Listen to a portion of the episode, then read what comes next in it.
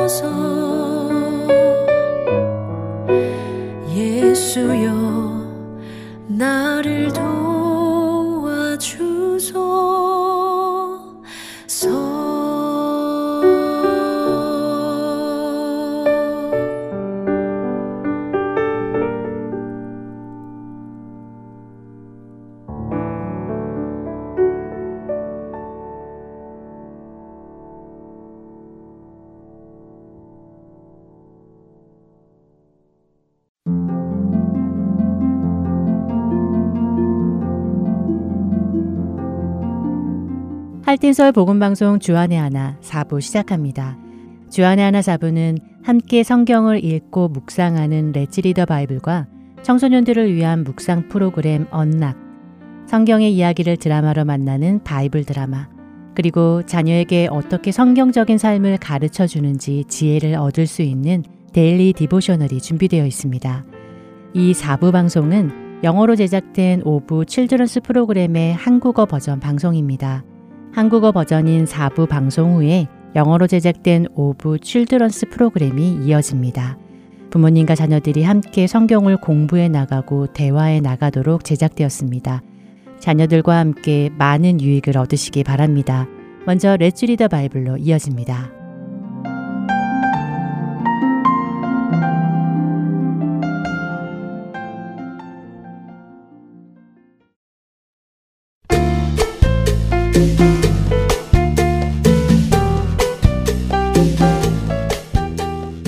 애청자 여러분 안녕하세요. 레츠 리더 바이블 진행의 신용호입니다. 미치다 하는 말 사용하시나요?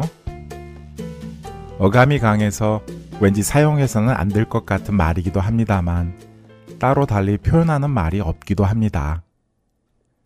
미치다 하는 말은 정신에 이상이 생겨 말과 행동이 보통 사람과 다르게 되는 것을 의미하는데요. 그래서 우리는 우리의 상식에서 벗어난 사람들을 보면 미쳤나 봐, 미친 거 아니야? 하는 표현을 씁니다. 그런데 이 미쳤다는 표현이 성경에도 나오는 것을 아셨나요? 베드로 후서 2장 16절에 보면 자기의 불법으로 말미암아 책망을 받되 말하지 못하는 나귀가 사람의 소리로 말하여 이 선지자의 미친 행동을 저지하였느니라.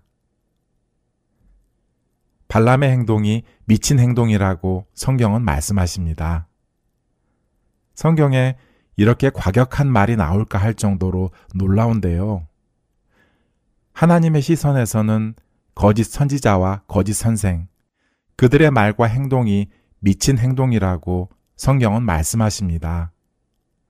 도대체 그들의 행동이 어떤 행동이기에 그들의 행동을 미친 행동이라고 하실까요? 15절은 그 이유를 간단하게 바른 길을 떠나 미혹되어 발람의 길을 따르는 것이라고 하십니다. 발람은 유브라데스 강 근처 부돌이라는 곳에 살던 유명한 무당이었습니다. 출애굽한 이스라엘 백성이 가나안에 가까이 올때 모압의 왕 발락은 이스라엘 백성들을 저주하기 위해 많은 돈을 주고 발람을 부릅니다. 하나님께서는 발람에게 임하셔서 모압의 요구를 듣고 이스라엘을 저주하지 말 것을 말씀하셨지요.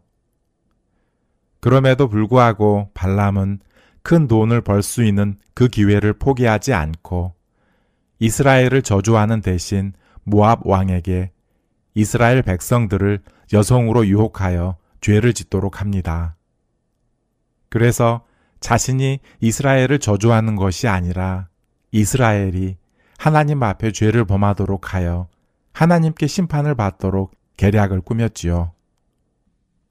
발람은 하나님께서 하지 말라고 하신 바른 길을 떠나 불의의 삭을 사랑하다가 결국 하나님께 심판받습니다.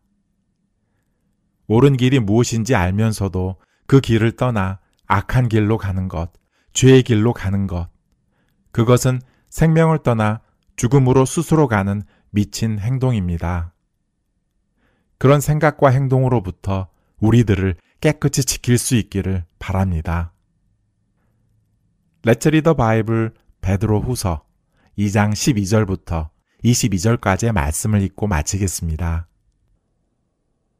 그러나 이 사람들은 본래 잡혀 죽기 위하여 난 이성 없는 짐승 같아서 그 알지 못하는 것을 비방하고 그들의 멸망 가운데서 멸망을 당하며 불의의 값으로 불의를 당하며 낮에 즐기고 노는 것을 기쁘게 여기는 자들이니 점과 흠이라.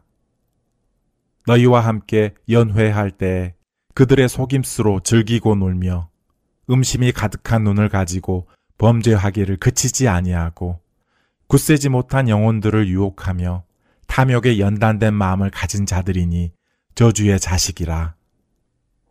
그들이 바른 길을 떠나 미혹되어 부올의 아들 발람의 길을 따르는도다.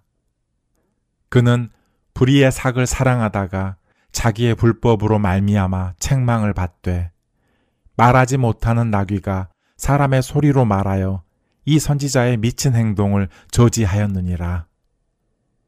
이 사람들은 물 없는 샘이요 광풍에 밀려가는 안개니 그들을 위하여 캄캄한 어둠이 예비되어 있나니 그들이 허탄한 자랑의 말을 토하며 그릇되게 행하는 사람들에게서 겨우 피한 자들을 음란으로서 육체의 정욕 중에서 유혹하는도다. 그들에게 자유를 준다 하여도 자신들은 멸망의 종들이니 누구든지 진자는 이긴 자의 종이 됨이라.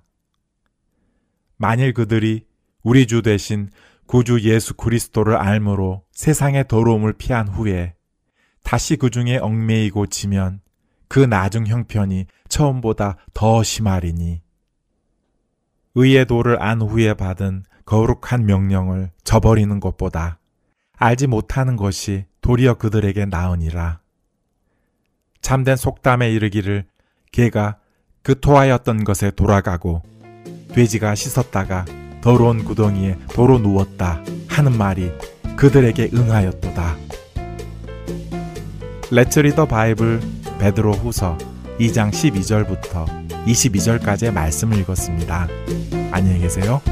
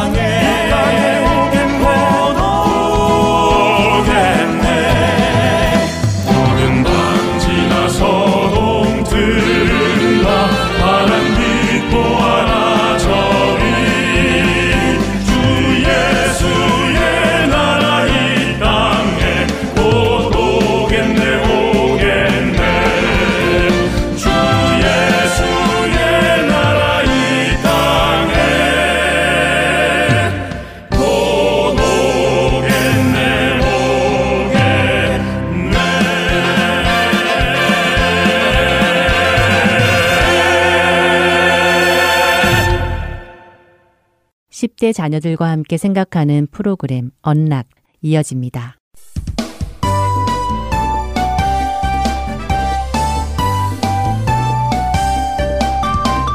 애청자 여러분 안녕하세요. 언락 진행의 이세진입니다. 오늘 함께 나눌 언락 첫 에피소드는 Bread from Heaven, 하늘에서 온 빵입니다. 오늘은 요한복음 6장 25절부터 69절까지의 말씀과 출애굽기 16장 1절부터 35절의 말씀과 함께 청취하시면 도움이 될 것입니다. 인도의 빵 난에서부터 멕시코의 똘띠아, 프랑스의 바게트에 이르기까지 빵은 수천 년 동안 전 세계인들의 주식 중 하나였습니다. 빵은 거의 모든 문화권의 음식 속에 중심적인 역할을 하고 성경에서도 중요한 역할을 하죠. 구약시대에 하나님의 택하신 이스라엘 백성들은 하나님의 인도하심을 따라 애굽에서 탈출하여 광야로 나왔습니다. 그러나 그들은 하나님을 신뢰하지 않았고 광야에 먹을 것이 없는 것을 원망하고 걱정했습니다. 그런 그들에게 하나님은 은혜와 긍휼을 베푸셨고 만나를 내려주셨습니다. 매일 아침 백성들은 하나님께서 하신 말씀을 따라 만나를 모아야 했습니다. 만나는 그날 먹을 만큼만 모아야 했습니다.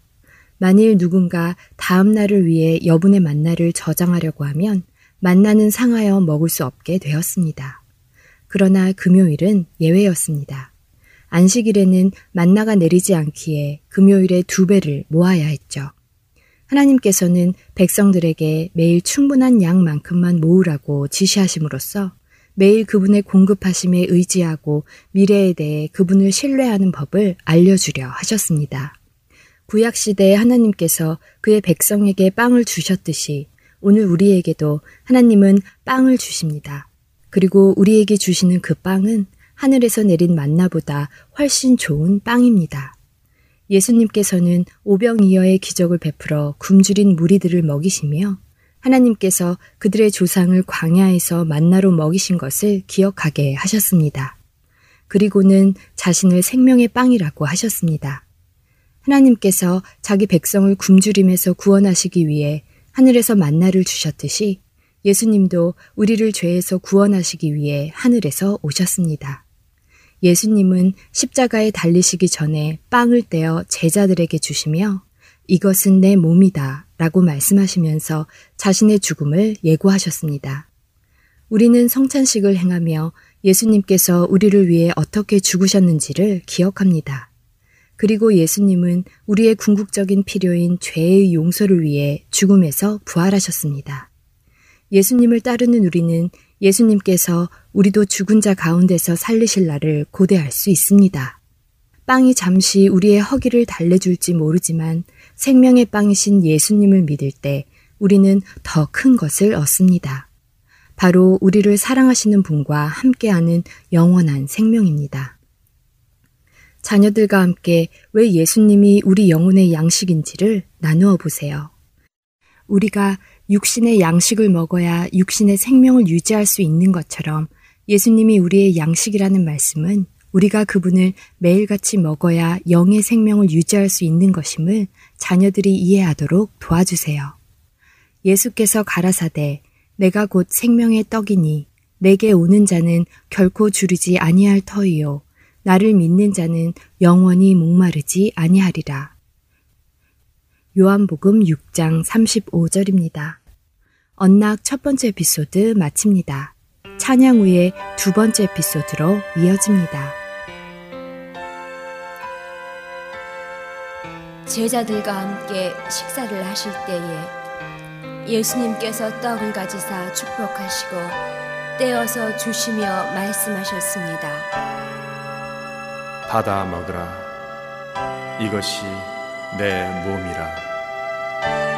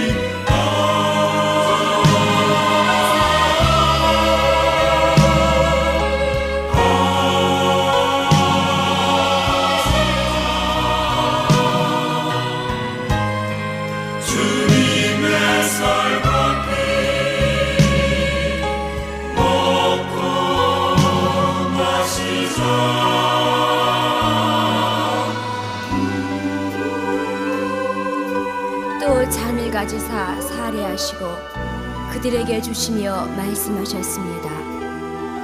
이것을 다 마시라. 이것은 죄 사함을 얻게 하려고 많은 사람을 위하여 흘리는 바 나의 피, 곧 언약의 피니라.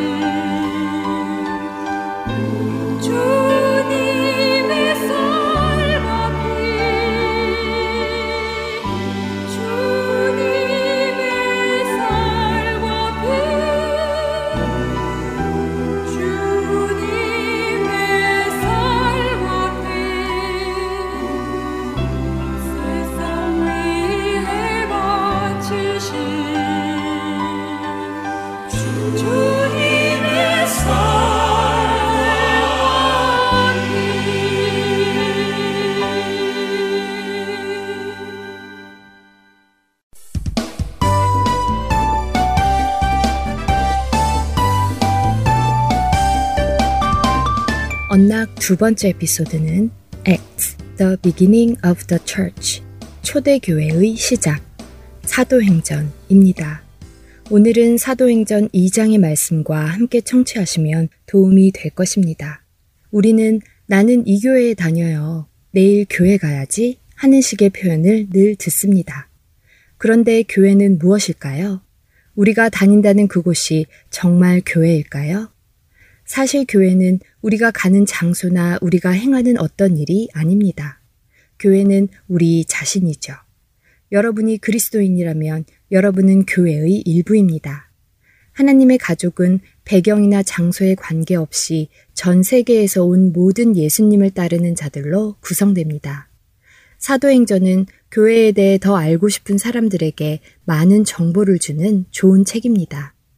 예수님이 죽은 자 가운데서 살아나시고 승천하신 후 생겨난 최초의 교회의 역사를 말해주고 있죠.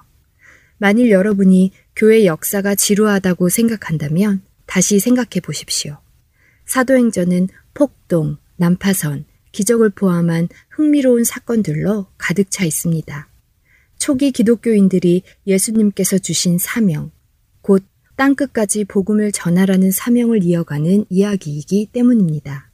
사도행전은 예수님의 제자들이 머물고 있던 이스라엘에서 이야기가 시작되지만 예수님께서 성령을 보내시며 상황이 바뀝니다. 성령의 권능을 받은 이 그리스도인들은 하나님이 행하신 놀라운 일을 모든 언어로 말하기 시작하고 예수님의 복음이 예루살렘과 유대 민족으로부터 온 세상과 모든 사람에게 퍼져나가기 시작했죠. 사도행전은 교회가 그리스도 안에 있는 가족으로서 모이기 시작한 것을 보여주기도 하고 교회가 어떤 모습이어야 하는지 보여주는 뚜렷한 예를 보여주기도 합니다. 교회는 서로를 사랑하고 도움이 필요한 사람들을 섬기며 함께 시간을 보내며 하나님을 경배하고 성경을 통해 하나님에 대해 더 많이 배워갔음을 기록합니다. 핍박, 위협, 투옥, 신문, 처형 등 교회가 어려운 일을 당하더라도 오히려 교회는 더욱 강해졌습니다. 그 어떤 것도 예수님의 왕국이 퍼지는 것을 막을 수 없었으며 그렇게 교회는 예수님이 다시 오실 때까지 계속해서 퍼져나갈 것을 보여주십니다.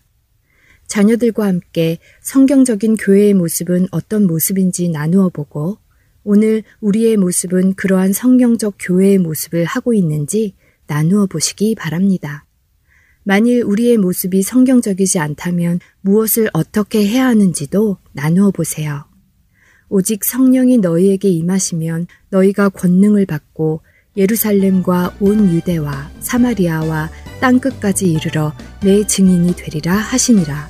사도행전 1장 8절입니다. 이번 전락 마치겠습니다. 감사합니다.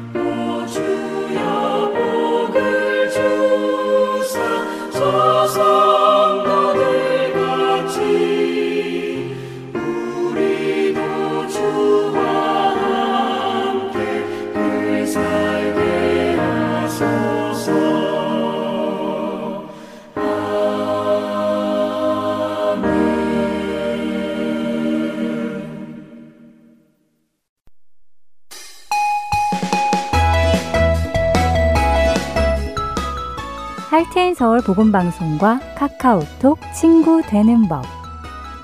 카카오톡을 여시고 아이디 찾기를 누르신 후 602-866-8999를 검색하시면 할테인 서울 복음 방송과 카톡 친구가 되실 수 있습니다.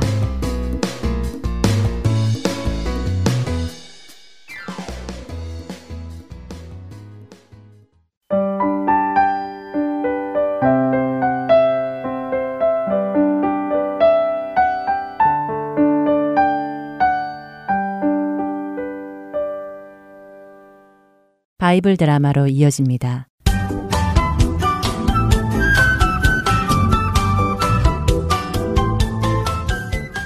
애청자 여러분 안녕하세요. 바이블 드라마 사사기 편 진행의 박윤규입니다. 블레셋 사람들에게 잡혀서 눈이 뽑히고 어두운 지하에서 맷돌을 돌리고 있는 삼손. 블레셋 사람들은 자신들의 신이 여호와 하나님을 이겼기에 삼손이 자신들에게 붙잡혔다며 큰 잔치를 벌였습니다. 잔치를 즐기던 블레셋 사람들이 술에 취하자 삼손을 데려다가 조롱을 하기로 했지요.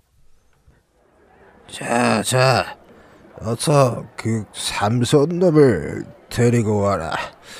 우리가 예전에 당한 그대로 나귀의 턱뼈로 삼손의 턱뼈를 좀 때려주자.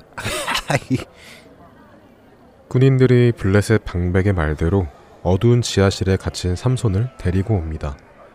삼손은 발과 손에 쇠사슬로 묶여 끌려 나옵니다. 천 명의 블레셋 사람을 혼자서 다 심판할 수 있었던 놀라운 힘의 삼손이 초라한 모습으로 끌려 나오자 사람들은 그를 조롱하며 비웃었습니다. 저놈 꼴 좀 봐라.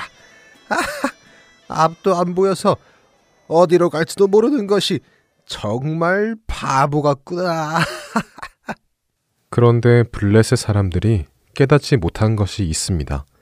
그것은 삼손의 머리가 다시 자라났다는 것입니다. 사람들의 조롱 소리 속에서 삼손은 하나님께 진실한 기도를 드립니다. 이스라엘의 하나님 여호와시여 이곳을 보시옵소서. 저의 잘못을 용서하시고 저에게 다시 한번 기회를 주시옵소서. 이번 한 번만 저에게 다시 힘을 주셔서 하나님을 조롱하고 하나님을 대적하며 하나님의 백성들을 괴롭히고 저의 두 눈을 뺀 이 블레셋 사람들에게 원수를 갚을 수 있게 허락하여 주시옵소서. 삼손이 하나님께 간절히 기도하자 하나님의 영이 다시 삼손에게 임하셨습니다. 오 하나님 감사합니다. 저의 기도를 들어주심에 감사합니다. 기도를 마친 삼손은 자신의 몸속에서부터 힘이 올라오는 것을 느꼈습니다. 그래서 잔치가 벌어지고 있는 신전의 두 중심 기둥에 서서는 오른손과 왼손으로 각각 그 기둥을 껴안고는 큰 소리로 외쳤습니다. 내 이놈들, 블레셋 놈들아, 내가 오늘 너희들과 함께 죽기를 원하노라.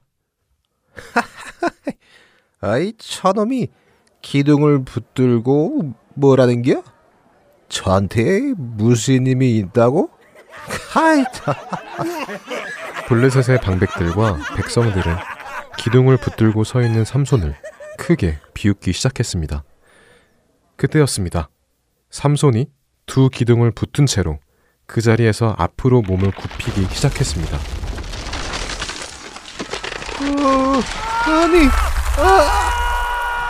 삼손의 놀라운 힘으로 두 기둥이 무너지니 다곤의 커다란 신전이 무너지기 시작하였습니다.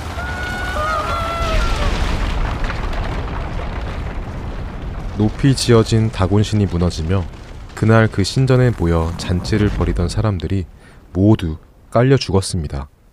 물론 삼손도 그 속에 그들과 함께 죽음을 맞았습니다. 그날 삼손이 심판한 블레셋 사람들의 숫자는 삼손이 살아있는 동안 심판한 블레셋 사람들의 숫자보다 많았습니다. 이렇게 삼손이 가사에 있던 다곤 신전을 무너뜨리고 블레셋 사람들을 심판하자 블레셋 사람들은 이스라엘의 신 여호와 하나님을 두려워하였습니다. 삼손의 가족들과 이스라엘 사람들이 가사에까지 내려가 삼손의 시신을 무너진 신전 안에서 찾아내었습니다. 그리고는 삼손의 시신을 삼손의 고향인 소라와 에스다올 사이에 묻어주었습니다. 블레셋 사람들은 이처럼 이스라엘 사람들이 블레셋의 깊은 곳에 있는 가사에까지 내려와서 삼손의 시신을 가져가도 아무런 말을 하지 못하고 두려워만 하였습니다. 이렇게 하여 20년 동안 이스라엘을 다스린 삼손의 삶이 끝이 났습니다. 하나님의 부르심을 따라 사역을 잘 하다가 사랑해서는 안 되는 여인 들릴라를 사랑하여 블레셋에게 잡혀가고 하나님의 이름이 조롱받도록 했던 삼손이지만 그는 다시 회개하고 하나님께로 돌아와서는 자신에게 주어진 사명을 감당했습니다. 처음 하나님의 사자가 삼손의 어머니에게 말한 대로 삼손은 블레셋의 손에서 이스라엘을 구원하기 시작했습니다. 그리고 그 구원은 훗날 다윗 왕을 통해 이어지고 더 나아가 다윗의 후손으로 오시는 예수 그리스도를 통해 완성이 될 것입니다. 바이블 드라마 사사기 편 다음 시간에 뵙겠습니다. 안녕히 계세요.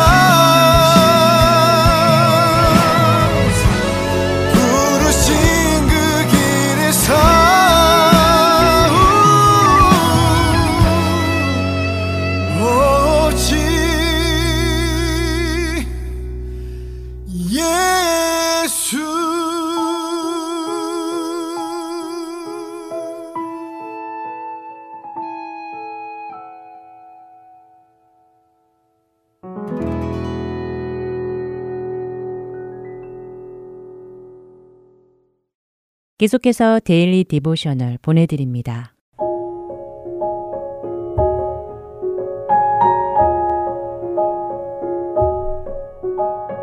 애청자 여러분 안녕하세요. Daily Devotional 진행의 최소영입니다.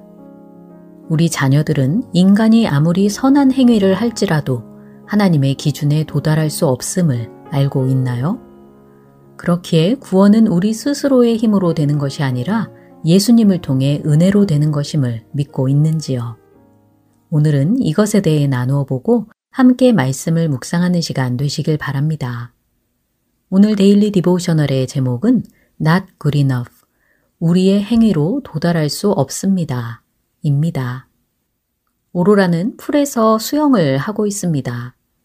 있는 힘을 다해 앞으로 나아갔지만 얼마 못 가서 멈추고 말았지요. 오로라는 실망한 표정으로 더 이상 못하겠다고 하며 풀에서 나왔습니다. 그러자 아빠는 포기하지 말라고 하시며 전보다 더 잘하고 있다고 말씀해 주셨지요. 핫도그와 음료수를 사오신 아빠는 오로라에게 건네주시며 잠시 쉬고 나서 다시 수영을 하자고 말씀하십니다. 핫도그를 먹던 오로라는 친구 퀸이 바이블 클럽에 함께 참석하기로 했다고 말하였지요. 바이블 클럽을 인도하시는 에이미 선생님은 예수님을 믿고 구원받기 원하는 친구들을 늘 초대하고자 하시는데 퀸은 괜찮다고만 말한다는 것입니다. 퀸은 자신이 아직 충분히 선하지는 않지만 늘 노력하고 있으며 조금씩 나아지고 있으니 괜찮다고 생각한다는 것이지요. 이런 퀸에게 어떻게 하면 우리의 선행으로 구원받는 것이 아니라는 사실을 설명할 수 있는지 모르겠다고 오로라는 말합니다. 오로라의 말에 아빠는 잠시 생각해 보시더니 퀸도 수영을 할 줄 아느냐고 물으셨지요. 오로라는 퀸도 수영을 하지만 아주 잘하지는 못하고 자신과 비슷한 수준이라고 웃으며 대답합니다. 그러자 아빠는 퀸에게 캘리포니아에서 하와이까지 수영해서 갈 수 있는지 한번 물어보라고 하셨지요. 아빠의 말씀에 깜짝 놀란 오로라는 이 작은 풀에서도 수영을 잘 못하는데 어떻게 하와이까지 수영을 할 수 있겠느냐고 말합니다. 오로라의 말에 아빠는 그러면 올림픽 수영 선수들은 캘리포니아에서 하와이까지 수영할 수 있을 것 같느냐고 물으셨지요. 오로라는 올림픽 선수라 할지라도 그렇게 먼 거리는 수영할 수 없을 것이라고 대답합니다. 아빠는 오로라의 말이 맞다고 하시며 세계에서 제일 수영을 잘하는 선수일지라도 그 먼 거리를 수영하다가 지쳐 움직이지 못하게 되면 구조되는 수밖에 없을 것이라고 말씀하셨지요. 이와 마찬가지로 자신의 힘으로 하나님의 기준에 도달할 수 있을 만큼 선한 사람은 없다는 것입니다. 모든 사람이 죄인이며 죄를 가지고 하나님 앞에 설 수 있는 자는 아무도 없다는 것이지요. 그렇기에 우리는 예수님을 통해서만 구원받을 수 있다는 것입니다. 아빠의 말씀에 오로라는 우리의 선행으로 하나님께 도달할 수 없기에 우리는 모두 예수님이 필요하다는 것을 퀸이 꼭 깨닫게 되길 원한다고 하며 오늘 이야기는 마칩니다. 혹시 자신의 힘으로 하나님 앞에 설 수 있다고 생각하지는 않는지 자녀들과 이야기해 보시기 바랍니다. 우리의 어떤 선한 행위도 우리의 죄를 해결할 수 없습니다. 예수님을 통해서만 구원받을 수 있지요. 십자가에서 죽으심으로 우리 죄에 대한 형벌을 받으시고 다시 살아나신 예수님을 통해 우리는 영원한 생명을 얻게 되었습니다. 자녀들이 구원의 예수님을 믿고 의지하도록 도와주시기 바랍니다. 오늘 함께 묵상할 말씀은 디도서 3장 5절. 우리를 구원하시되 우리의 행한 바 의로운 행위로 말미암지 아니하고 오직 그의 긍휼하심을 따라 중생의 씻음과 성령의 새롭게 하심으로 하셨나니 입니다. 복음을 기뻐하고 감사하며 많은 사람들에게 전하는 우리 자녀들 되길 소망하며 오늘 daily devotional 마칩니다. 안녕히 계세요.